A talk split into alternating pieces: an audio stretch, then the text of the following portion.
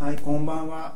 こんばんはエンジニアミーティングポッドキャストの時間です。まずはゲストの紹介を、えっ、とデザイナーのノブさんです。はい、ざっくりですね。本当にざっくりだった。はいあ鈴木です。はい鈴木信夫です。はい、鈴木信夫さんです。よろしくお願いします。お、初めて初めてだ。初めてではないと思うあ、そうか。はい。はいはい、えっ、とですね、デザイナーということで、えっ、と、はい今はどのようなことをやっているんですか？今はえっとネイティブアプリの Android と iOS の UI デザインと、まああとエンジニアとのやり取りを 中心にやってて。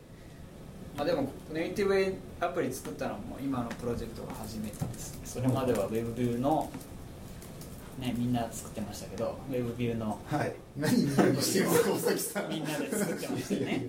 はい、そうです、ね。そうそうそう。えっとですね、だって今までそのデザイナーの方このラジオに何人かりゅうちゃんだったりとか、はい。山畑君だったりとかいましたけれども、今まで若手だったんですよね。そうですはい。ねで、梅木さんとかでもいまあ、した？梅木さんもいたか。うん。梅木さんは本当違う畑から違う畑から。えっと今えっと何年目ですか？仕事をして仕事してはい7年 ,7 年目ぐらいじゃないですか七年。ででもちょっと少ないですよ僕256ぐらいから働き始めてるんで、うんうんうんうん。そう最初はどういうことやってたんですか？最初はえっとなんか不動産ポータルの、はい。えっと、なんか検索サイトの会社に入って、はい。で全然仕事なくて、うん。え？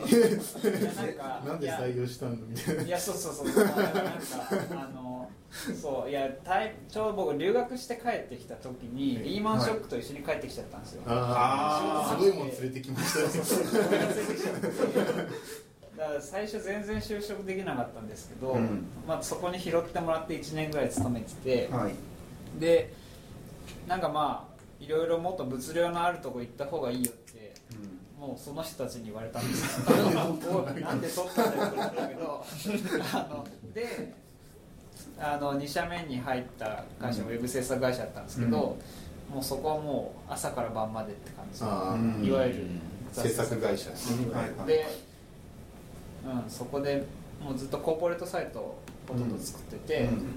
で2年ぐらいいたのかな。うんうん。で今の会社って感じです、うんうん。3年半ぐらい3年3年ちょい。三もう3年強ですね。そうですね。半年ぐらい経ちましたそうねですね。はい。でそこでウェブウェブアプリというか、まあ、ブラウザウェブビューを使ったスマホのアプリスマホのアプリを作っていたって感じなんですね、ちなみに留学ってどこにいたんですか？ニューヨークにいましたおおしゃれてて先週もちょっとニューヨークの話出ましたそうニューヨークの話出ましたね。ニューヨーク好きなのがニューヨークでしたっけこれ何してたんですか？いやあの僕 まあデザインデザインだしあのだからデザインの勉強をしに行っててもちろん。でもともとはグラフィックデザイナーになりたかったんですよ、うんうん。そのロゴとか作ったりとか、その広告紙媒体とかに関わろうと思ってたんですけど、まあ大学の時にたまたまちょっとウェブも自分で HTML とか CSS をか、書いテーブルコーディングからうんうんやってたうんうん人間だから、いや興味はあったんだけど別にメインはグラフィックだったんですよ、でもリーマンショックと一緒に帰ってきちゃったから グラフィックの仕事がほとんどなかったんですよ。なるほどね。なるほど実際世の中だそうそう。そんなにお金割いてらんねえぞ。みたいな状いやもうコスパがあるじゃないですか、うんうんうんだからその広告にお金割けない真っ先に紙が切られちゃうから、世の中のニーズ的にはウェブだったんですよ。だからウェブを求められてんだったらそっちで仕事しようかなと思って一旦入っちゃえばなんか結構いろいろできたりするじゃないですかはいはいはい。この業界って、うん大学まではか紙で行こうと思ってます？結構大学の中でもずっと自分の趣趣向が移ってって、うん。最初は本当に大学入るまでは建築やりたかった。んです違うでも建築やりたかった時間は長くて中学ぐらいからずっと建築やりたかった。んだけど、えー。長いですね。うん。だけど、ででもその大,、まあ、大学も建築学科もあったし、うん。デザイン学科もあったんですけど、うんうんうん。そのだから浪人した時に父親にプロダクトとかそういうデザインもいいぞみたいな話になって、はいはい結構そういう設計みたいな概念を共通してるから面白いぞっていう話をされてでそれが両方ある大学を受けてたんですよ、はいはい。で大学それ両方できるから、まあ、入って選べばいいや、うん。1年の時必修で両方勉強しなきゃいけないので、でただなんか建築の勉強してる時に建築防災とかすげえつまんなくてあくて法律がね。あっちそうはそうそうそう、うんうんうん。あの家をなんかその家を一軒家を建てるっていうのは、うん。すごいその儲からないんですよ、はいはいはい。みんなビルとか橋とか、うん。そのし複合施設とかそういうのを作ってなんぼの世界だから、はい。結構そういう安全とか防災とかっていうところから学ぶんですけど、うんまあつまんなくて。辛くて、まあ興味に合わなかったと。そうそうそう、ん。あこれじゃないんだなと思って、うん。でプロダクトとかまあ1年の時にいろいろあるんですけど、うん。プロダクトとか家具とか、その紙とかいろいろやっていく中で紙とかその色を扱うデザインの方がうん。結構好きだなっていうのが分かってて、でそれでまあグラフィック、まあ、ロゴとか作ったり、うんうんうん。ポスターとかパンフレットとか作ったりする学科に行ってって感じですねでそこからまあ大学行っててじゃあニューヨークに留学しようって話になったのって何がきっかけとかあったんですか？何がきっかけだったんですかね？なんかその週3年の時ですね、うん。でもうん。その就職するかどうどうかみたいな時に、その留学する多分社会人になってから留学多分できないから、うん。行くなら今だなっていう、うん。確かにうん。このまあ、大学院行くようなもんなんで、うん。それでこのタイミングで行かないと、まあ、どうやって就職するかはちょっとよくわかんないけどまあ、うん。なんとかなるかと。思ってその結果リーマンショック食らう。そうねそうそうそう食らいましたね。ニューヨークのデザインってどうなんですか？なんかこの前この前はいしくじり先生であのうん。キャシャンの人出てたじゃないですか。ああああの人と僕同じ大学です。えそうなんですか、はい。キリアってどこにいたパーソンズです。あパーソンズなんだ、はい。あの人がなんか留留学なのか海外に行ってうん。すげえ大大変だぞみたいな感じのこと言ってて怖いなって。なんかカメラカメあの人もとカメラマンでしたっけ？カメラマン、うんそうですですよねだからそっちのカメカメラマンの業界はすげえ厳しいぞっていう。日本は甘いみたいなことを言ってたっていう話をしてましたけどデザインとかってどうなんですかね？ニューヨークとかって。そのデザイナーになりたい人っていっぱいそんなイメージ。いっぱいいますね。だからその勉強したことない人もすごいいるしいるじゃないですか、うんうんうん。で結構なななんかこれでお前デザインできんのって言うんだっていう人結構いっぱいいるんですよ普通にはいはい。はいでも俺デザインできる。まあ向こうはね そうそうそうやれるやれる言ったもん勝ちみたいなとこがある。うん。でも言ってるとうん。ニューヨークすごい面白いところでうん。言ってるとうん。自然にこういう仕事あるけどやるっていうのがはい。声がかかってくるんですよ。へそのえでもそこで信頼をつかめるかどうかは実力次第なんですけど、あのでもいこういうことやりたいって言ってるとそのそういうことを人づてになんかその紹介してもらえたりする機会がすごい多い街で、それがめちゃめちゃだからチャンスがいっぱいある街だなっていうのはすごい、まあ物量多そうっすもんね。いろんなもの、うん。人がいっぱいいるからそうこれやりたいあれやりたいっつって、ま、街自体の器がすごい大きい大きい、人間的な器が。そのだからまあできるかどうかわかんないはお前次第だけどやってみろよみたいなところがある街だから、はいはいうんだから結構それで来る人はすごい多いと思う。なるほどね。ニューヨークでは仕事を受けたりしてたんですか？となんかバイトでギャラリーで、うん。そのあアートギャラリーでなんかそのウェブのそのかんウェブなんか関数ね更新、はいはいうん。全然そんな大したことないけど HTML と CSS は分かんないといけないみたいな仕事を、昔は Web1.0 時代だから。うん。そうそうそう。FTP でドンみたいな時代。そうそうそう。そうなんかわけわかんない。ドイツのツール使ってダウンロードしなきゃいけなくてなんでドイツなんだ。そう。なんかもう全然これだからそれのやり方も教えてもらってやっと普通にできるようになったけど、はいまあ、あとはいつも使ってる HTML と CSS だからうん。うん。全然できるわと思まあそういうことやりながら、まあ、リーマンショックと一緒に帰ってきてでまあなんかいろいろありながらも今の会社入ってアプリ系のウェブ、まあ、ウェブデザインデザインなのかな、うん。まあ、アプリデザインをやってきう、うん、て、今三4年目。4年目ですね。ですよね。まあ4年ぐらい経ち経ってますって感じなんですね、うん。すねなるほどわかりました。すごいいやいやあのテーマにまだそうまだまだいけそうな気がしたけそうそう。ど俺もそうそうぐっとこらえました。本題に行けなくなりそう。本題本題に行きたいと思います、はい。えー、と今回のテーマイケてる UIUX の作り方。なんかテーマをそんなはっきり言うことなかったですいやちゃんともう。前回も女子力高い。そうですね。あのあれあれテーマのつもりじゃなかったんですけど。後で後でエコーとか入れたいじゃないですか。ええ？そういうことやるんですか？だんだんだんだん技術が上がってってる。編集型になりますやりたいんですか、えっと、今連載でちょうど連載がこの間最終回一区切りなんですよね。そうですね。やってたんですけど、な何でしたっけ？あの M MDN の MDN ので UIUX のイケてる UIUX のイケてるいけてるおすすめスマホおすすめスマホスマホアプリっていう連載をノブさんがやっていてあのそんな紹介してるんだったらば自分たちもイケてる UIUX の作り方をある程度ノウハウを持っているんじゃないかっていう。分かってるからの連載いですじめでしょ。いやでもやっぱしあの経験値はきちんと積んできていると思うんでまああのそこら辺のこと話を聞ければなと思うんですけども。はい。どこからいきましょうかね。U なんか UIUX アプ,、まあ、アプリで4年ありましたけど。はい。変化変化って結構あり。そうっすね。うん。まあまあありましたよね。それは。もともとその僕が今の会社入った時はスキューモーフィズムの時代だったので、はいそうですね。そのなんて言うんだろう。リ平面でリアルにいかに伝えるかみたいな、はい。質感とか、テクスチャーとかバンバン使ってた時代なんで、そのなんか速度的なパフォーマンスとの勝負、うん。シャドウを削るとか、はい。角丸どうするとか、テクスチャー軽くするとか、はい。全部やってたなでも。あれもだから そうそのだからスマホが出てくるまでなんかレギュレーションってなかったじゃないですか。なんか急にレギュレーションが増えた印象ですもんね、うん。そこで、うん。ガイドラインもあったし。みたいな、はいはいまあ持っとかなきゃいけない部分が増えましたもんね。そうそうそうそうう。ん。だからそうしないともうそもそも成り立たない成り立たないあの画面の中では、まあ、最初それをやっていてで、まあ、違う別のサービスを始め出して、その時はもっとシンプルな感じだった。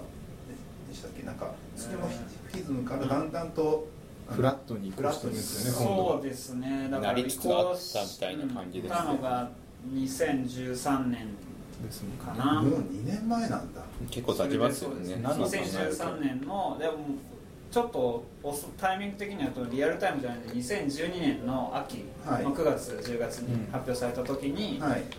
あのまあフラットになってったんで、はい。実際現場としてややり始めたのは翌年のなんか2月とか3月とかそのあたりからやり始めたって感じですね、実際にアップルがフラットデザインに行くぜ変えるぜっていうのを見た時あ、まあ、発表があったじゃないですか、うん。その時どう思いました？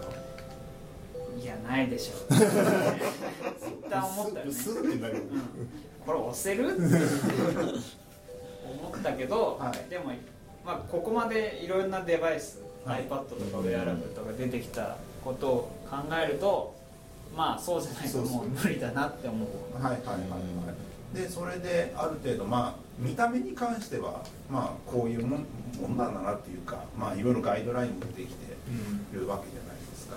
でまあその当時言われたのは全部同じように見えちゃうとかなんかうん。はいはいなんか個性を出すのがうんたらかんたらみたいなのがあって、難しそうですよね一見して。そう。うん最初多分そこら、まあ、最初あないわって話から入ってきて、だんだん個性どうやって持たせんねんって話になってきて、今そのノウハウがだんだん出てきてるその状態じゃないですか、で実際になんか気つ今今そのまあフラットであ基本フラットデザインマテリアルデザインを設計してもらうと思うんですけども、実際になんかこういうところが気なんか気使うとかなんかそういうのってあったりするんですかね？気使うところうーんそうですね。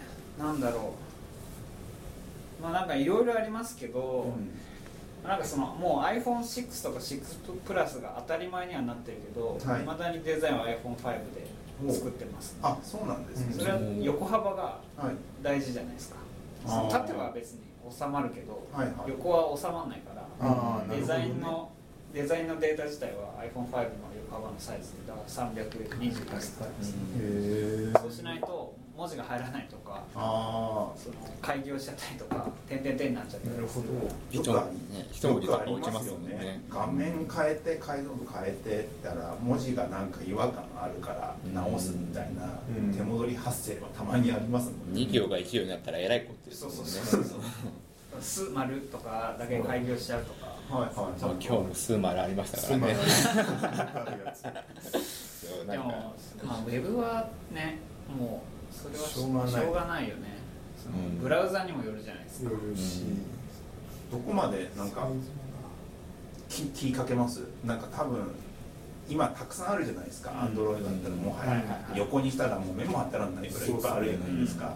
なんかそれでなんか割り切るのかちゃんと場合をたくさん出してで自分の頭の中でこれだったら大丈夫だろうっていうのを計算して出してるのかって言ったら。あーまあ全部はそれはその想定できないっていうか、うん。そのこの画面で横にされたらとかはさすがに網羅できないんで、うん。それは実際もう組んでみてもらってうん。おかしかったらっていう、なんかそのいそういうとこ細かいところは最後実装して潰してきますけど、うん。明らかにこれ成り立たないでしょっていうその例えばアイコンの数がその iPhone5 の横幅に対して多すぎるとかは、うん。もう明らかにその時点で分かることだからそういうのはデザインの時にケアケアありますけどどのどの全体の何パーセントぐらいのタイミングでエンジニアにデザイン渡すんですか？ああ僕、完成度。完成度として、はいはいはい。その細かく見ていくと多分最後の最後の方まで、なんかこの端末だとこうっていうのを見ていくことになると思うんですけど、はい実際にエンジニアに渡す時多分100%まで待ったら多分待ってらんないみたいなうっすが現実的じゃないですか。僕結構スケッチの段階で見せたりしますよ。あー。手書きの手書きの。こんな感じ。今日もなんかそのはい。チャットで普通にエンジニアにこんな感じの流れみたいなはいはいはい。ざっと送っといて、はい。でもそれだけでもそのエンジニアからするとあこれはすんなりいかないけどこっちの方がいいねみたいな話には今日なったんでネイへティブはやっぱ OS 準拠コンポーネントが多いからネイティブのコンポーネントだから、うん。結構もうスケッチで分かるんですよね。あー。一から作んなくていいじゃないですかはいずつはいはい。だから大体これはこんなぐらいの大きさだよなってボタンはこれぐらいの大きさだしって分かるじゃないですか、うんうんそうあとは使いまもうここまで来ると今運用状態なので、うんそのある程度コンポーネントができてるんでこれを使えばいいやとか、はい。多分まあエンジニアももうイメージついてるから、全部デザインしなくてもうんいいっちゃいいんですけど、うんただまあデザイナー同士のデータが共有できないので,、うんでうん。デザインは一応全部作るんですけど、はいはいはいはいああれですもんね。あのノブさんってなんかエンジニアとうまくやるデザイナーポジションかなんか なんかうん。あるイメージが。僕自身がエンジニアリングが好きだしそそのそのロジックがちゃんと積み上がるじゃないですか。はい。うん。でそれだと別に失敗してもうん。なんでダメだったんだっけっていう話になるからはい。あのなんか失敗してもちゃんとそのなんて言うんだろうあの糧になる感じがするんだけど、うん。ロジカルですねだからやり方が。だからエンジニアと喋る方が僕は結構話しやすいというか、すげえ説明系デザイナーなんですよ。なんかあの、あのいろんなデザイナーの人いるんですけど、うん。アニメーションとかでギュイーンとか言わないんですよ。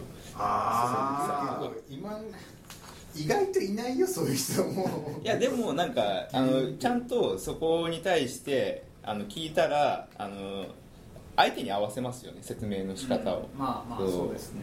ギュイーンで OK な人にはギュイーンって言うけど。本当に？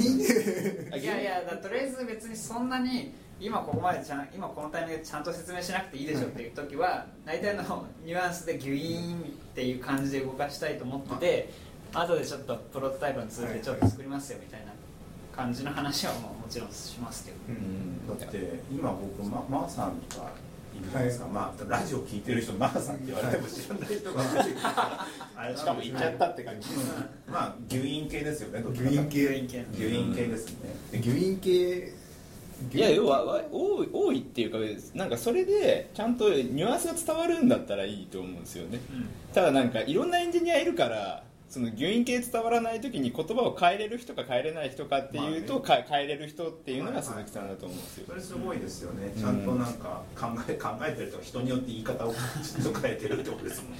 まいやまあ最終説明しないといけないなとは思ってるんでデザイナーのはいはいデザイナーの仕事だから一応説明するっていうのは。そうですね、はい。だから共通言語の作り方ってとこですもんね、うん。だってもうギュインを伝えなきゃいけないわけだから、うん。どうやって噛み砕いて伝えるんだっけギュインをみたいな。いやだってなんならそのデザイナーってその頼まれるものがすごいふわーっとしてる。そうそう。そこはいから実装に落としていく最初の段階だから実際ギュインいう人はもう一人上にいるんですよね。あプロダクトオー。ナーがギュインっつってるんですよはいはいはい。ギュインっていう感じで。こんなにギュインっていう回だと。でそのギュインをそのままデザイナーがスルーして伝えちゃうとエンジニアが「えギュインって何?」ってなるわけでしょ。そうそうそう。そうそう上からそこデザイナーでちょっと噛み砕いてほしいなって。いうこれね最一番最初、うん、鈴木さんともう多分3年半ぐらいずずっと一緒のチームにいるんですけど、はい。一番最初にいた時にあのギュインっていうデザイナーの人と鈴木さんと、となんか、まあ、何人かでやったことがあって、うん。そのギュインっていう人はギュインってすごい説明してくれたんですよ。ギュインがなんか。このギュイン説明してくれたのをここでギュインって言ってっていうのを説明してくれた時につどつど鈴木さんがそれを「あねこういうことね」って言って説明を変えていくっていうプロセスを常に踏んでたのが一番最初でした、まあそれ僕は通訳でしたデザイン通訳をエンジニアもだからギュインをわかその翻訳できればいいわけじゃない？基本的に。だからあ伝わらない時もあのるけど。ね全体はすごいしっくり分かるんですけどあの細かいところ聞きたくなるじゃないですか、うん。えその時に今必要ですよね。そのそうそう言葉に変えれるデザイナーもいるし言ってくれないからこっちから聞くじゃんエンジニアはだから大体。そう作ってみたりとかしてこんこれでギュイン合ってましたっけっていう確認を。そうだね、うん。そう人それぞれギュインの感覚が違そうするとこっうちにそのコミュニケーションコストがすごい負荷がかかるんだよ最近。いろんなギュイン作んなきゃいけないから。最近ってなんかインタラクションが大事っていうのがまあ内外含めてそう。重要になってきてるじゃないですか、うん。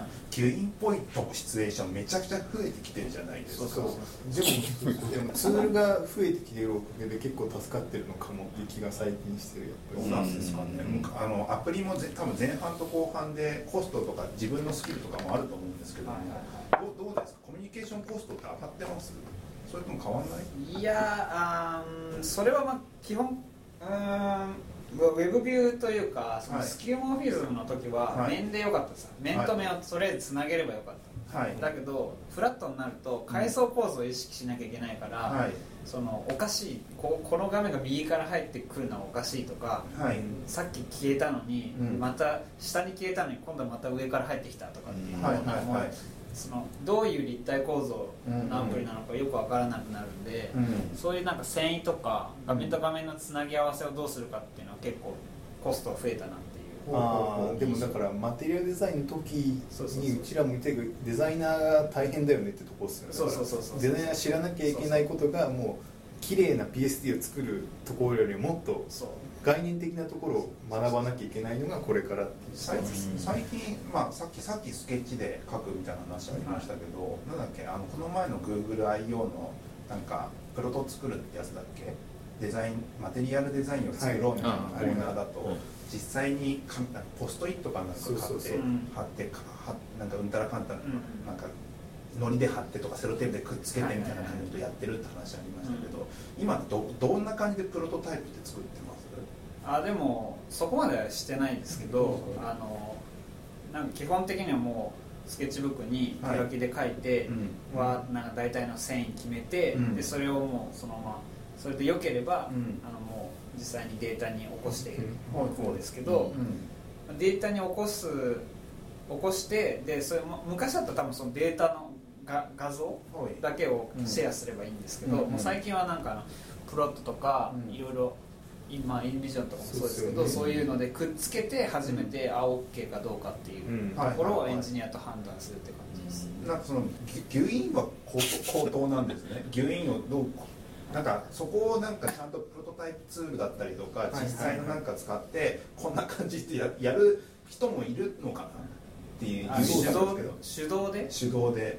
あそこまでなんだろうね。まあそれは場場所によってはいるんじゃない？そのあー。その多分プロデューサーがデザインに興味あるみたいなそういうタイプの人は多分きっとそれで紙でも大学の時それやってましたよど。うなんですか？あのダーティープロトタイピングって言って、あはいはいはい。その時はなんかデジタルおもちゃを作るっていう話だったんで、はいはいはい。それはなんかもうなんかねスタイルフォームとか、うん。なんか適当なもので一旦作るんですよ、はいでここを押したらこう動くみたいなのを実際手でこう動かすんですよ、うんっていうのをやって本当に使えるかどうかみたいなのを検証するみたいな、手で動かしてね感覚は結構いやだからこここボタンがあって押すとここからなんか出るみたいなのをこううん。動かないんだけどやってみるっていうのをやってたかもしれない。それで効果はありますあるある。だからそれでああなんかここのこれだとあんま飛ばなさそうとか押しづらいよねとかいろいろなんか使えないよねみたいなのをどん。どん潰していくみたいな。なんかどんだけすごいなんかコスト安くなんか分かるところまでの度合いがどのくらいあるかっていうなん。かバランス感覚なのだかなっていうからそのその感じがする時はおもちゃを作るプロジェクトだったからおもちゃまでプロダクト作っちゃうと金型作んなきゃ大変だからみたいなプロトタイプ作るまでにおもちゃ業界っていろんなフェーズがあるんですよ、そもそも。なんかそのワーキングプロトタイプ行くまでになんかもうちょいハリボテみたいなのを、うん。さらにその手前にそういうスタイロとかでもっと手前が粘土とか、うん。でその先がスケッチだったりするんですよ。うんスケッチ書いてみていけるかどうか判断する。粘土でやってみて使えるか判断する。でスタイルとかでも作ってみて判断するみたいなこうだんだん解像度上げていくみたいまあうんそのなそうそうそう。うんなんかそのプロダクトだとそのリアルなプロダクトだとそういうプロトタイプの時間がめちゃめちゃ長いめっちゃ長いです。ね1年とか2年とか。直せないからリリースしちゃったら。だからそれでねそのリコールとか、うん。そのなんかもう回収しなきゃいけない状況になったりもするし、うん。そのものによっては例えば車とかだったら、うん。完全に事故になっちゃうから、うん。本当そういう時間はすごい。だからウェブ業界もあの辺の効率が入れていくべきなんですよねだからクオリティ高いのが求められるわけだから、うん。そこまでにぜ毎回そのクオリティ高いのをいっぱい作ってその検証してたらお金かかるじゃないですか時間、まあそうですね。だから早い段階でプロトタイプ作っていくつかを判断してその中選んだいくつかでもうちょい詳細度上げて作るみたいななんかよくアプリもウェブもなんかデザインは結構プロダクトデザインだし建築に似てるみたいな話とかもよく出てるけどそういうところから多分多分ねコストの関係性だと昔はなんかいっぱい作ってもいけた気がするけど今ってもうコストがかかりすぎるからアウトプットのクオリティを求められるからつまりそれはコストがたくさんかかってるわけで、うん。それをいかに早く出すかっていうかいかになんかうまく当てるかってところだから、うん。なるべく早く作って検証するっていうのをどんどんやっていかないとって昔は非効率で作ってても勝ててたんだけど、うん。どんどん効率上げないと勝てないみたいなところがあるかもしれない。うん。プロトタイプツールはだから増えてきてて、ね。ううん。ん、多分そういうニーズがあるからだと思う。だから最近プロトとかはすごい宣伝とかだったりとか、他のなんかいまあいろんなうちの会社のサービスも多分なんか一緒に共同で紹介されてたりとかうんしてたと思うんですけども、そういうのがあってまあ使っていっていいアプリ作ってこうよみたいな感じの、なんか宣伝も兼ねた啓蒙活動みたいなことをやってんだろうなっていうのを、実際でもあれですよね。なんかインビジョンこのチームで初めてしたけど、はい。あ正崎さん紹介してましたけど、はい。なんかインビジョンでなんかちゃんと入っててなんかそれ触ってから作り出すとなんか割とエンジニアもすげえ安心しますよね。でもなんかインビジョン最初僕入れたいって会社に言って入れてもらったんだけどその入れた理由が結構そういうプロトタイプじゃなくて実は。まあなんか言ってましたよね。コミュニケーション取るために欲しいって最初言っててなんかうまくそれはワークしなかったんだけど GitHub ってみんなエンジニア見れてコードがうん。会社中の意見言えるじゃない、うん。でもデザイナーは結局なんか PST をローカルに持ってるから誰も見ることができないって、う。ん。だから他のとこどういうことやっててって参考にしようとかなんかわからないじゃん、うん。でそういうコミュニケーション取れるためにインビジョンっていう場を作った方がいいんじゃないって言って入れてもらった。うん。最近でもあれですね。物書いてる人とかなんか記事書いてる人とかも GitHub でやろうみたいな感じをなんかだんだんだんだんこう波及してる先がなんかあ GitHub 的なそうそうコラボレーションを的なものになってきてるし、うん。あまあ確かに。だからプロトタイプツールもそうなってきてるね。ねインビジョンってどうやって運用してます？なんか多分インビジョンの運用方法って世の中にあんま出てない気がするんですけど。だからもうだって今チームだともう確実にプロトタイプツールとしてしかワークは今してないですよね。今どんな感じでインビジョン使ってます？インビジョンはでもなんか PC, PC 向けだよねそうそうサービスが。PC 向け。あースマホスマホもあるまり近いら入れてないから、はいはい。なんかアプリビューアーのアプリこの間 iOS 出たんですけど、はい。なんか全然なんか動かなくて、うん。だから。スマホの方はもっとインタラクションに寄せなきゃいけないから、はいインビジョンにやっぱ限界がある。分けた方がいいってことですかね、うん。あーあそこは単純になんかやっぱりそのいろんな面で見てあの、うん。おかしいとかそういうところを俯瞰して見る場所のような気がしてて、うん。その実際の画面の細かい動きとかはあれで作るもんじゃない気がうん。なんとなくしてる、あれ？なんかまあそこら辺のちゃんと確認してってプロトっぽい使い方とあともう一つ新規の時ってなんか結構いろいろうちらもやってませんでしたっけ？なんかレディーとかなんか赤し赤赤にしたり黄色にしたりしてましたねどんな感じでやってましたっけ？あれ。いや一応だからそのインレビューとなんかアップルーブとかうん。そういうステータスに分けて、でうん。なんかそのディレクターが見たらあの OK, OK サインするとか、うん。やろうとはしてたけど、うもう管理しきれないからねでも最近なんかそういうなんかボボードじゃない、うん。ジラみたいなそういううん。タブができて割とそういうステータスを割り振りやすくはなったんだけど、うん。でもまあなんか、うん、スマホスマホじゃないんですよね結局それ。あー PC やっぱここのここのドメインのなんかそのうん。画面が OK かどうかみたいなのを、うん。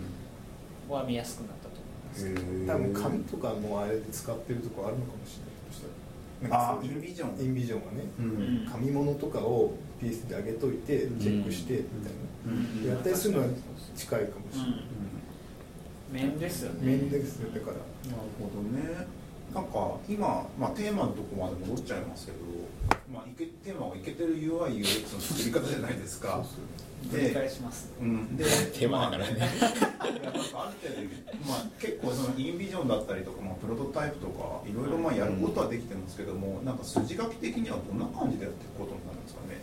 まあ、最初になんかこういうことやりたいって企画があるじゃないですか。で多分一番最初に降ってくるのってあのデザイナーっていう認識なんですよそうですね。やっぱこういうことやりたいんだよね。へーってデザイナーが聞いてじゃあこういう感じのアプリかなって考えながらスケッチしてみてみたいな感じのことを最初にやってそこでだんだん少しずつ形が増えてきあの固まってきたところで人が増えていくみたいなのが、うん。あそうですねあまあまあまあそうよくあるパターンじゃ最初はないですか。3人とかでそうですよね、実際にじゃあいけてる UIUX ってどうやって作っていくんだろう最初からいくとどうなんですかね。最初から？最初 まあまあこれあるんだよ。企画があってねるんだよ。みたいな。企画があってねっていう。そうそのね。企画が企画、まあ、やりたいことがあってねっていうことがまず、うん。それで OK かどうかっていうところから多分そうですね。デザイナーが入る意味かなと。件定義からしていきますみたいな。はい。はい。それはそれで本当いけるみたいなところから多分そのデザイナーがその普通に聞いてるだけじゃダメで、はい。それでいけるんだっけみたいなとこをちゃんとそのディレクターじゃなくて、まあ、プロデューサーと膝つき合わせて話せてないとよくわかんないことになっちゃうかなっていう気はしてて、うん。そそれが好きなデザイナーとそうそれがあんま好きじゃないデザイナーといると思うんですけど、そのそこになんかマーケティングとかも入ったりするんでしょうね大きいところになってくると。うんまあでもその最初からマーケティングのことを考えるサービスってなんかちょっとどうなんだろうなって気はするけど。デザイマーケティング考えてるんですかね。いやでもなんか最初にこういうの欲しいんだよねって言われて潜在的ニーズを洗い出す分析とかはあるっちゃあるじゃないですか、なんか。あまだ誰にどういう人に使ってもらいたいかみたいなのめちゃめちゃ意識した方がいいと思うけど、一番そのタイミングだと何を一一一番意識した方がいい？その最初にふんわりしてきましたっていう時で、うん。多分あのエンジニアの僕たちとはある程度固まってきて、入ってきてあのーあこんなの作るんだってなるあ時があるんで、まあ、コアコアはコア本当のコアを考えてるのって多分めったに考えとこから入れることってあんまなかった。りうん。するんですそうですよね。逆にデザイナーはその最初のところにいるからそういうのを考える機会が多いと。確かに。でそういう時に入った時にじゃあ何を考えるんだろうっていう。うん。でも誰が誰が使うかみたいなのはすごく明確にイメージしたいですね。結構その人にピンポイント例えば20代25ぐらいの女の人に電車の中で使ってもらいたいみたいな、そういうとか、うん。なんか誰かを待ってる間の5分で使ってもらいたいみたいな、うん。そういう明確なシチュエーションをイメージしてはい。作りたいですよね。でそうすると結構その後でそのエンジニアが入ってきた時にうん。作るってなってもその目線がぶれないから、うん。そこで固めておきたいですよね。あ本当はあそれを固めるためにどういうことやるんですか？だからその人たちがどういうものを見てるとか、はいどういうものに興味持ってるとかっていうのをなんかいろいろ調べてきて、はい。雑誌だったりとか、はいウェブサイトとかからわーっとそういう資料でそのなんかはい。その1枚の紙紙っていうかボードにしてイメージマップっていうんですけど、はいこういう感じの雰囲気ですよね。とかっていうなんかそういうことをしてでなんかあとはそう似たようなサービスあるかみたいな。やってそれまあこのサービスはこのなんかこの十字のグラフでいうとこの辺で,、僕らはこの辺この辺を狙いたいよねみたいな感じの議論を最初にしてでまあまあそれは大体並行になんかそのこんな感じの UI かなみたいな並行で多分作ったんですけど、でもその時はなんかもう色とかつけなくてなんか単純に、なんていうの本当にスケッチみたいなそのしグレーグレースケールの UI を作ってってでなんかそのいろいろトーンが決まってきたら色をつけていったりとか、雰囲気出していくみたいな。なんかブランディングしだすのはもうその後ぐらいか色とか決めてみたいな、うんなんかそうっすね。まあ色とか最終的なトーンってまあちょっともうちょっと詰まっていかないと画面とかいくつかどういう画面必要だろうみたいなのができていかないと、うんまあ1画面だけで作りきるの難しかったりするので、まあそのテキスト系のサービスだともう画像使えないから雰囲気はもう色とかで表現するしかなかったりするだろうし、うん写真使えればだいぶ大きいとは思うんですけど、最近の記事かなんかで、あれなんだ女女子向けサービスかな？なんかの女子向けサービスのデデザイナーなのかな C チャンネルですか？でしたっけ？なんんか結局毎毎日1 109の下から上までを全部毎回回っていると大体そこの,、まあ、そこの層に対して10代女子だか20代女子だかわかんないけど、まあ、そこら辺の女子に対して何かサービスを作るから、まあ、そういうところ現地に行って毎日そういう観察していくとなんとなく若干自分の中にイメージが湧いてきてっていうやり方をしてるあれ人も。なんかギャル向けのサービス作ってるデザイナーもそんなこと言ってませんでしたっけ？ずっと109の中歩いてたってなんかラジオじゃなかったっけ？どこで聞いたんだっけ？なんかそういうのもあります、うん。そういうのなんかやります？えーまあでもそうですね、まあ、一番最初に今の会社一番最初に入って、あの作ったサービスは結構その写真のアプリだったんで、はい。あの代官山の蔦屋とかにはすごい行ったし、うん。なんかそういうターゲットがまあ2 3 0代の男女で、うん。割とその洒落てるものが好きみたいな、うんそういう情報情報感度っていうかそのおしゃれに結構興味があるみたいな人だったから、結構女性誌とかすごいなるほど。なんかその色その赤赤とかピンクのうん具合で男女でも両方いけるピンクってあるんですよ。はい。あーなんか濃いやつね。へだから両方いけるピンクってどんな色かみたいなのを結構いくつか出したりとか、うん。そのまあ、赤最終的にあもう結構ワインレッドみたいな感じになったんですけど、はい。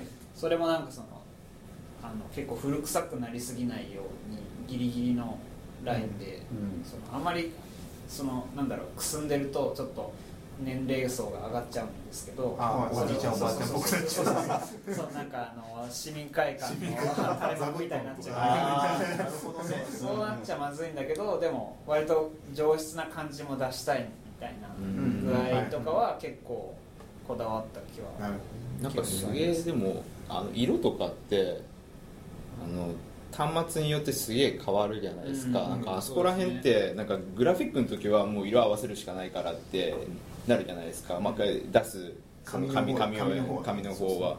ただどうしてるのかなっていうのはすごい気になってそういう微妙なラインを攻める色ってうん。すげえ難しいんじゃないかなっうん難しいですね。企業によっても違っちゃうし当時はその結局ピングとか JPEG で突っ込んでたんで,、うん。で今はそのあまりそういうことしないから普通にカラーコードで指定するから、まだうん。その昔よりかはうん。あまりイメージと差がなくなってきたけど、なんかこのやり取りを例えば鈴木さんとするじゃないですか、2人とも Mac でこう見てるんですよ。はいはいこれ Windows で見た時とか Android で見た時とかでどうなるんだろうなってすごい微妙なグレースケールの差とかだったりね。とかあとなんか青青みがかってるやつとか端末であるじゃないですか。結構ちゃうなって。そう見てる時に。それはありましたね。白とか青が強いやつそうそうやります。黄色、うん iPhone5 とか 5S とかなんか黄色が強かったりとかして、なんかフィルターとかも作ってたんでその微妙な具合の写真の加工具合とかがすごく難しかったですね。なんか色とかは複雑です。難しいですよね。難しいというか奥が深いのかな。なん。かだって色覚障害とかの話まで入ってくると。まあそうですね、また変わってきますもんねの話ですよねコントラスト低すぎたら見えないよみたいなそうそうそうそう。コントラストの差がないと。ね、そうそう。今ってそのデザイン、まあ、デザインとか使いやすさとかいろんなものもデザインに求められてるじゃないですか、うん。自分的にはどこら辺がいいとかだったりするんですか？どこら辺がやりたいってことですか。どこら辺がどこら辺がやりたい？僕は結構的な。うんだから使いがなんかそのなんていうんですかねそのエンターテインメント的にそのいろいろわーって動くっていうとこはあんま興味なくて。どっちかっていうと気づいてもらいたくないんですよ。何をやったか。はいただ普通に使えてくれてればよくてはい。その気づかれないことが一番いいと思ってるんで。あー。禅の精神ですね。だから。わびさび的確信を得てるんだけどみたいな。なんて言うんですかね。その気づいちゃったらそこが気になってるってことじゃないですか。はい。そのなるほどデザインとしてはそれはあまりないデザインっていうかユーザビリティとしてはそれはなんかベストではないかなと思ってて、うん。まあベストなのは一番普通に何事もなかったかのように使えてなんかよく初めて使ったけど普通に使えたみたい自然にいつも使ってるみたいな感覚になる方がいい。な毎日使うものだったらそういう状態。で普通になんかそのシャーペンで一番上のところをヘッドを押したら芯が出てくる。普通にみんな学ぶけど、うん。あそこを押した時にすごい音が鳴ったりとか、はい。なんかぐにゃぐにゃとかってうん。動いたりしたら、イライラするじゃないですか。毎日使ってたら、うんで毎日使うものってやっぱその普通に使えるものになってくるんでだからあんま、うん、気づかせたくはない。シャモリのデザインとか結構気使う使いなんす。かシャモリのデザイン。シャモリってうん。情報同じでそうですけどちゃんと裏表が分かるようにデザインしてるじゃないですか、はい。うん若干こうこうなってるとか。そういうやつですよね。そうそうそうそうそう。あれがこうこうなってないと救えないからじゃないですか。じゃなくて取っ手のとこだけでもその前か後ろか分かる。ようあに取っ手のところもちょっとへっこんでますよでもあれ親指置くとかそういうことじゃないですか。まあそれも含めてるかもしれないけども基本的な理由は手で持った時の裏表がなんとなく分かるために。なんかうん多へ分ー電気を消してても持った時にあこれ逆だなとかっていうのなんとなく。電気を消してしゃもじを俺もうなん。かそれはどどんな状況だろう持つものって基本そうですよ。あでも昔竹のしゃもじあったじゃないですか。はいはいはい。あれってそうですよね。ツルツルしたこっち側が上だよね。はいはいそういうことか。そうそうそう持つものって基本的に全部そういうかいいいいやつが基本そうなってるしスプーンとかもなんとなく分かるし目つぶって触ったらどっちが前か後ろかって分かるでしょ。スプーンとか、うん。だからそういうところとかが結構やっぱデザインとしては大事なところってそうだと思いますけどなるほどなるほどで、えっ、と、あれですよね、まあ、最初のさっきの、あの、いけてる理由ですけど、戻りますけど、まあはい。まあ戻ってきてエンジニア、エンジニアが入りました。はい。で、エンジニアにも伝えていく感じになるじゃないですか。そうですね。で、アプリ開発の上でエンジニアと伝えること、今までもちょっと話いろいろあったと思うんですけど。も、まあ、なんか気使ってることとかって、なんかあったりするんですか？あー気使ってることっていうと、まあ、さっきあの話にも出てましたけど、人によってし伝え方は変えるようにはい。しましたね、うん。最初結構苦労したんで、はい。この会社入って、うん。結構業務委託の方ばっかりだったから、全然どうしていいかよく分かんなくて、はい。でもその中で本当にいろんな人がいたんですよそこのチームは、うん。だからこの人にはこう言わなきゃいけないんだなとか、うん。そこで結構学んだんで、はい。それ以来は結構その人の性格をうん。一応なんか僕なりにはいこういう性格なのかなって思って、はい。こういうふうに言う言うようにしようとかうん。は結構変えてます。ねどれくらいその、まあ、自分の考えたデザインがあってそれを基本的には、まあ、実装してくださいとお願いする感じになるじゃないですか、でもエンジニアの方もなんかこっちの方がいいよみたいな話があったりするじゃないですか、はいはいそこら辺とかってどんな感じで仕上げてるんですか？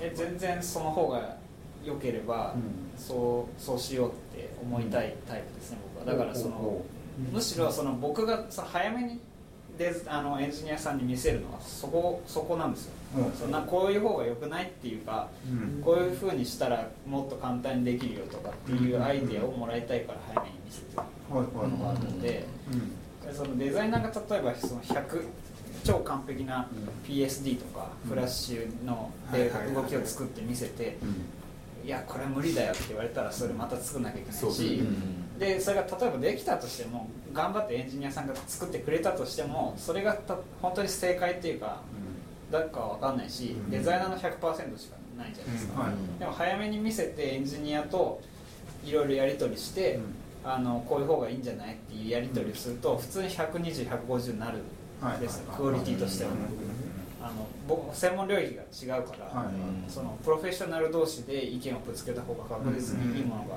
できるわけじゃないですか、そこが一番楽しいし、その方がプロダクトのクオリティ上がるから、うん。そういうふうにしてるって感じです、まあ、まあそれでやってっていくじゃないですか、はです。まあ多分まあ大体はいいものプロフェッショナル。いいもの。作ってくるいやいいもの作ってくるできるっていうのはまあ分かるじゃないですか、じゃあそのできたものに対してのなんか良し悪しっていうのはどういう基準で決めていくんですか、難しいですうーんまあでもそれはうーん難しいけどプロダクトのオーナーが誰かってとこじゃないですか。はい。それはユーザーがなんかそのてか実際に数字に現れて決めるとかじゃなくてプロダクトのオーナーがっていうところに落ち着くんですかね。うーん。だからその何をもっていいってすするかだとは思うんだけど、いやむずいっすよそうそう。デザインうん。うん。あのなんていうのかな。そのデザインのクオリティとその KPI 云々ってちょっとその半分合ってて半分間違ってると思ってて、うん。その要はユーザビリティとかここにこのボタンがあることでみたいなのは、その KPI とか、うん。そういうのに響いてくるんだけど、うん。そのマージンがとかそのうん。ここちょっとずれてるとかそういう細細かいところをちゃんと仕上げていくっていうのはまた別の話で、うん。そのプロダクトの例えばそのなんか車の会社のドアノブがガタガタはもう外れかかっている状態じゃないですかね。1ピクセルずれてるってそういうことだと思うんで、そこはもう別の話じゃないですか、うん。その見た目のそのクオリティの問題なんで、うん。別の話で。でそれとその UI の使いやすさとか、うん。そういうのはうんちょっと違うかなと。実際1ピクセルをなんかあの1ピクセルをこだわるっていうそのテーマでやってる人もいるじゃないですか、はいはい。でもそれって例えばデザイナー同士でもその1ピクセルって本当にその1ピクセルはいいの？みたいなとこって多分感覚の違いとかはあると思うんですよはい。はい。はい。そうですね。なまあまあもう1ピクセルとかはこだわってないと思うけど、そのうんもう iOS6 の時代じゃないからうん。こだわってないと思うんですけどさすがに例えばこことここのマージンが違うのはなんでみたいなそういう話はしますよね、うん。そのなんかなんでずれてるそろ揃えない理由が何なのかみたいな単純に気持ち悪いよねみたそいうなそうそうそうそう。そうなんかここだけ詰まってて横はすごいなんかはい空いてるとなんか、うなんか理由が気になるじゃないですか、うん。普通に。いわゆる気になってしまうやつ。そうそうそうそうそう。職業病かもしれないけど。それはやっぱデザイン的に、まあ、なんかロジカルに考えていくとそのマージンとかって結構結構落とし込めるじゃないですか、うん。そうなんですよね。でも落とし込めるけど落とし込めないから大変なんですけど。でもこの前あの、まあ、最近エンあのオリンピックのエンブレムモードだからいっぱいしちゃうあるじゃないですか、でね。この前ちょっと前にセンスが出てきたじゃないですか、はいわかります？素人、じゃなくてあれはなんだっけ？なんかどっかのなんかパクられたデザイナーが作ったやつでしたっけ？まあまあその関連そのあの話の関連でパクその末端でパクられた方がその挑戦的にに作ったやつですよね、うん。でそれが一般、まあ、まとめのサイトのあれだったから恣意的だとは思うんですけども、まあ、それでいいよねっていう人もいればなプロの人はあれは良くないみたいな話があれでも僕もよくないと思いました つまり窮窮屈じゃないと思って。いやあれはあれは僕も見たらわよあれはなんかいろんなロロジックが成り立ってないなっていうのは直感的にはまあ分かる分かるじゃないですか。だけどなんかセンスっていうそのモチーフがいいっていう話で盛り上がったりしてるわけですかそうそうそう。安易ですそうそう。これこのロゴ使いにくくね？いろんなとこに出たらみたいな。で結局結局あれをなんかあれは実際デザイナーの目から見てどうなんですか？だから安易ですよね。安易だよだから普通に。いやまあそこ以外のところセンス以外のところはどうなんですか？問題問題じ問題自体の話で言うとってことですよね、だからそれは普通にそのあんだけだ例えばユニクロのロゴとかだってそうですけど、うんうん。その基本的にロゴってシンプルなであるべきものなんですよ、ロゴが複雑だったらもう複雑なものだなっていうことでしか印象にならないし、使うとこがいっぱいロゴロゴってあるからそうそうそう。いろんなとこに収めなきゃいけないのにあの先生いろんなとこに主張がすごい強いじゃないですか。ロゴが立っちゃロうから。ゴ立っちゃうから。みたいなポスターに貼ったってロゴが目立っちゃうみたいな。それ違う、うんただそのそのブランドブランドのそのマークとして置きたいだけなのに、うん。はい。それがグラフィックとして目立っちゃうっていうのはうん。また違うし、うん。でその極端な話言うとすごい小さくして、うん。もう 10×10 あ、まあ、1センチ ×1 センチぐらいのはい。ものを作ったとしても、はい。ロゴでううん。ん潰れちゃダメなんですよ。そうですあーなんかだから見てないんですけど今あの佐野健次郎のロゴとかも多分新聞とかでグレースケールにしてもうん。ちゃんと見えるようになってると思うんですよ、そうそう。であのでセンスとかグレースケールして多分ダメなんですよ。はいはい。はい。でそうさっきそのその色物の話とかも出たけどそうそうそうそういうのもちゃんと考えてそういう人たちもコンあのコントラストが認識できるようにはなってるはず、うんはいもうなんかあれですよねグラフィックデザインの授業の最初の時も一番最初に作る時ってグレースケールっていうかモノトーンで作らせる大体美術大学ってなんか、うんあのスケッチする時もモノトーンで何段階作るとかやらされるじゃないですか。何段階？なんかマックス白からマックス黒があってそれを段階的に自分でこう鉛筆とかでなんか作っていく、うん。ボールペンで作っていくとかやらされる、ユースケ全部そうですよね。カメラとかも最初白黒ですよね。最初白黒で撮っててそうですね。でど1年目ぐらい経った後に、まあ、カラーあれは現像が楽だからですよあそうなの？か白黒だと現像の液が1種類かなんかでするから、自分でできるんですよ。ああでもカラーだとなんかいくつも現像の液ってなんかそのす機械買わなきゃいけないんですよ高いで時間かかるからやらないだけで。へえ多分今はデジカメでやってるんじゃないですか そうなんだ。白黒でしなんか感覚をつかめってわけじゃないんだ今。はわかんあでもまあでも光の光の量とか白黒の方が分かりやすいから。そうそうそうそう。だからそのどこが目立ってどこが目立たないみたいなのは白黒でその判断した方が見見つけやすいんで、なんかモーメントみたいななんかこっちに黒が多いからこっちに重点が寄ってるぞとか構成を取りやすいっていう。なんかちょうどなんかでもりゅうちゃんが前話してた話がそうですよね。明度で全てを見るっていう、うん。うん。彼はまあゴリゴリの美大生だから、うん。そういうことをずっとそのデッサンの時代からずっとやってきてるし、そうですね。実際ロゴとかってあの白黒白黒の印刷物にも使わなきゃいけないからそうそうそうそれで使えないってなると単純にダメですよね。ダメだから、うん。それは絶対やってるはずだよね。うん。だからそこら辺だけどもゆ一般ユーザーから見たらこれは良くないパクリだみたいなことも言う人もいるっていう難しいところだよね、アプリも一緒ですよねだから。アプリもそれ はそうですよね俺ら俺ら考えてすごい頑張って作ってデザイナーと他ので会社のデザインいいって言ってるけど実はなんか一般の人からしたらいや使いにくいって。ここにもっとゴリゴリボタン置いてくれとか言うかもしれないですもんね、とかね。まあクールすぎるみたいな、それはなんかだからその全ての人に使いやすいものってないんで、そうだからさっき言った誰に使ってもらいたいのかっていうのは明確にその例えばその PC, PC サイトだったらその会社に勤めてる人が使うのかその OL さんが帰ってから家で使うのかじゃ全然違うし。そうっすね、うん。あだから OL そうか。のあのあれです。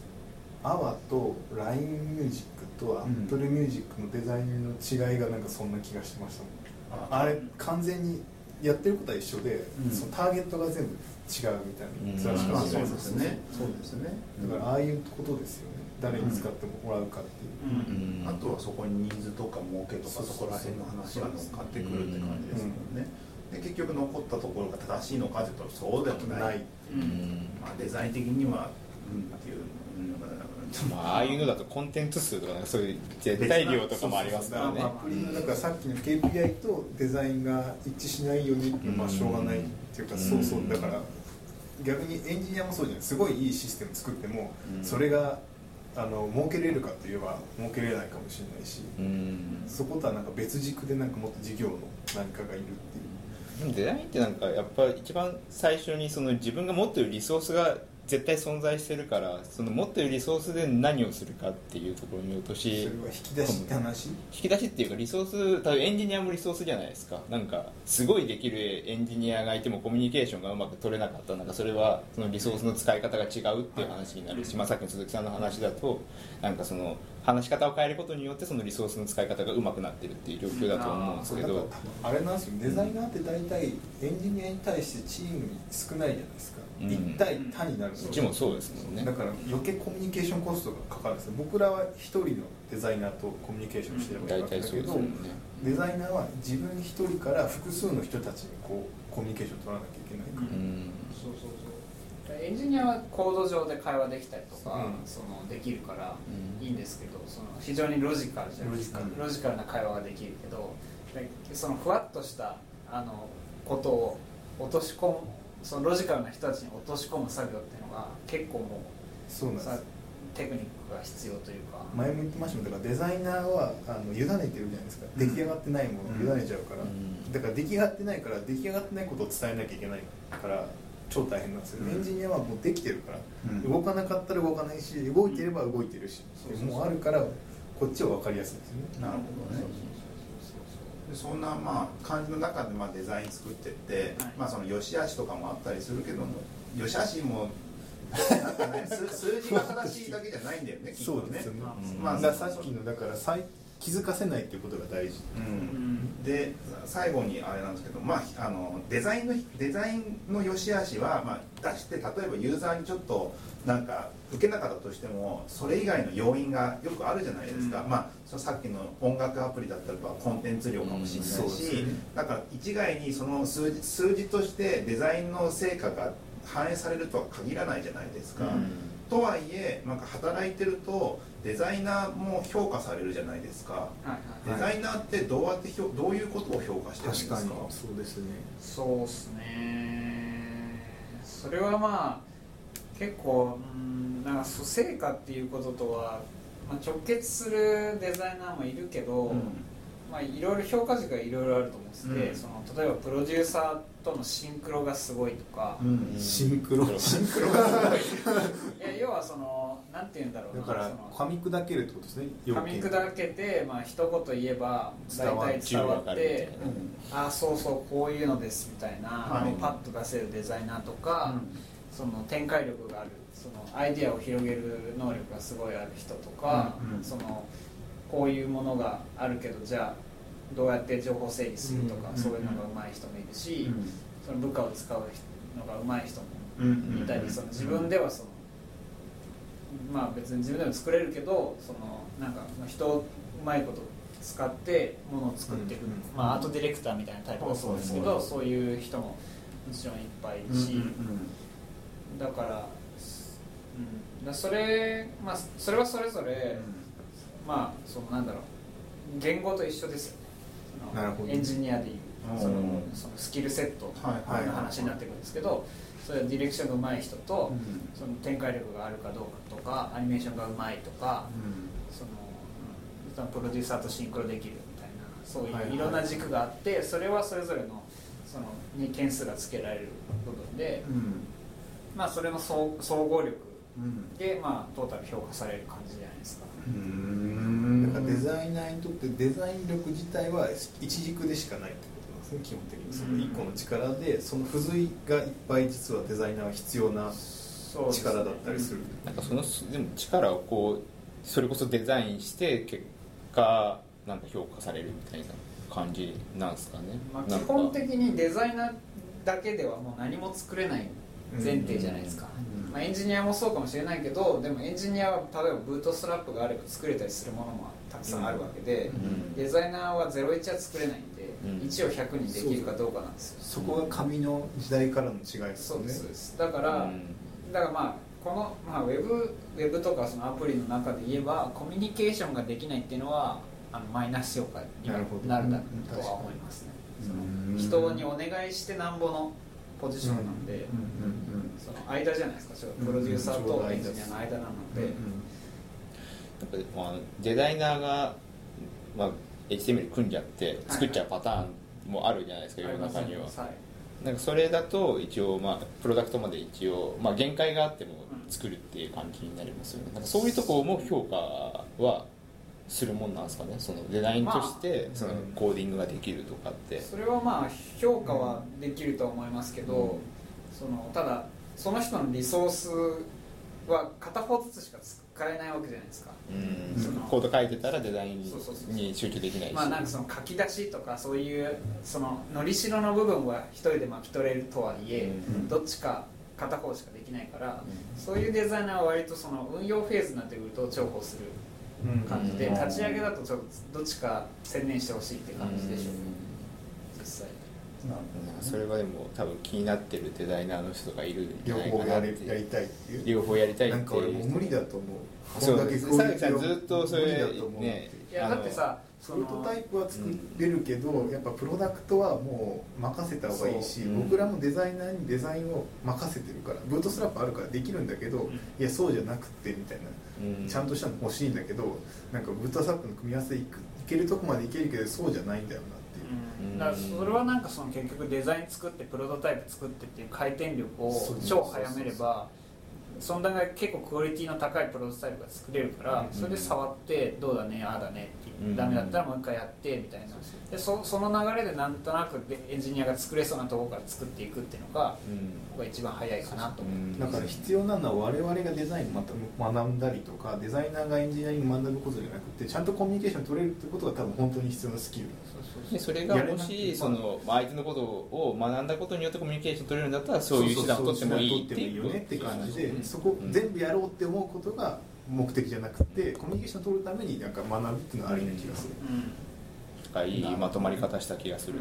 あでも最後にあのあれです今テク,、まあ、テクニックの話とか、まあ、会社で、まあ、作るっていう組織で作るっていう話もあっていろんなのをざっくばらんにボタンって出出したと思うんですけども、はい。そこら辺含めて、まあ、いけてる UIUX って いやいやですねやめてもらっていいですか？あの作り方としてはどういうマインドで、まあ、デザイナーはやこれからやっていくべきなのかっていうところを。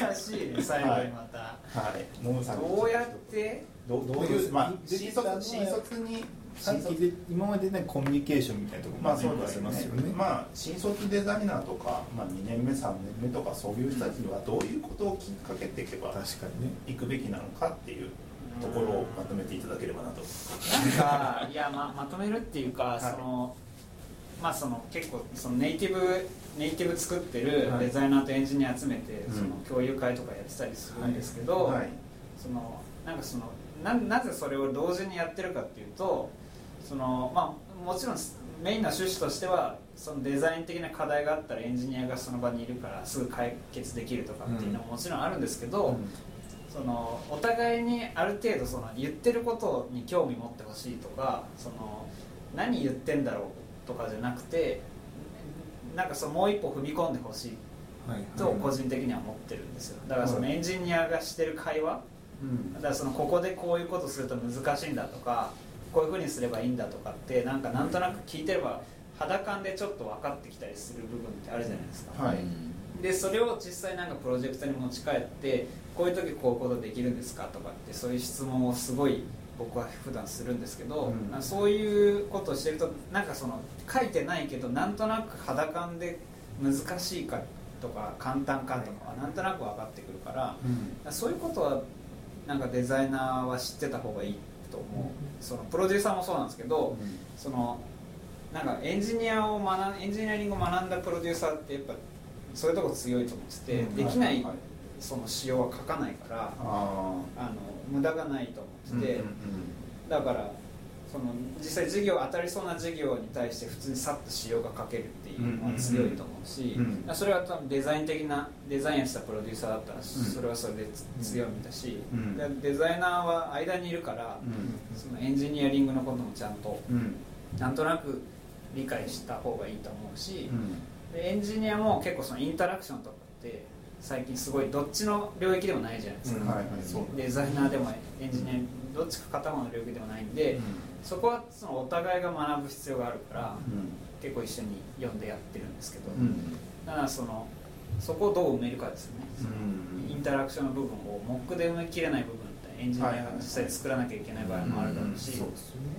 その辺なんかそこはなんでここおかしいのかみたいなのを結構みんなで共有するようにしてるんで、その辺はなんていうんですかねその辺を埋めれるかどうかが結構アプリのクオリティを上げれるかどうかに関わってくるんじゃないかなと。は思うなるほど。共通の問題意識を持っているのがまず大事だよね。うん。そもそも問題意識なかったら解決策をお互いに出せないからね、うん。まあ、UI は、まあ、デザイナーの領域だとしても画面の遷移の仕方とかここがガクガクしてるとかここのインタラクションおかしくないっていうのは誰が気づいてもいいはずなんですよ、うん。エンジニアが気づいてもいいしデザイナーが気づいてもいいとここは課題意識持った方がいいと思いやったことになんか自分のプロジェクトでやったことに対してなんか結構発表してるじゃないですか、はいはいはい。なんかあれを聞いてるとなんかこういう目的であのこういうデザインにしたみたいな話をなんかエンジニアが聞いてるのとかがなんか別のプロジェクトでそういう意味合いを持ってるっていうのをなんか聞いて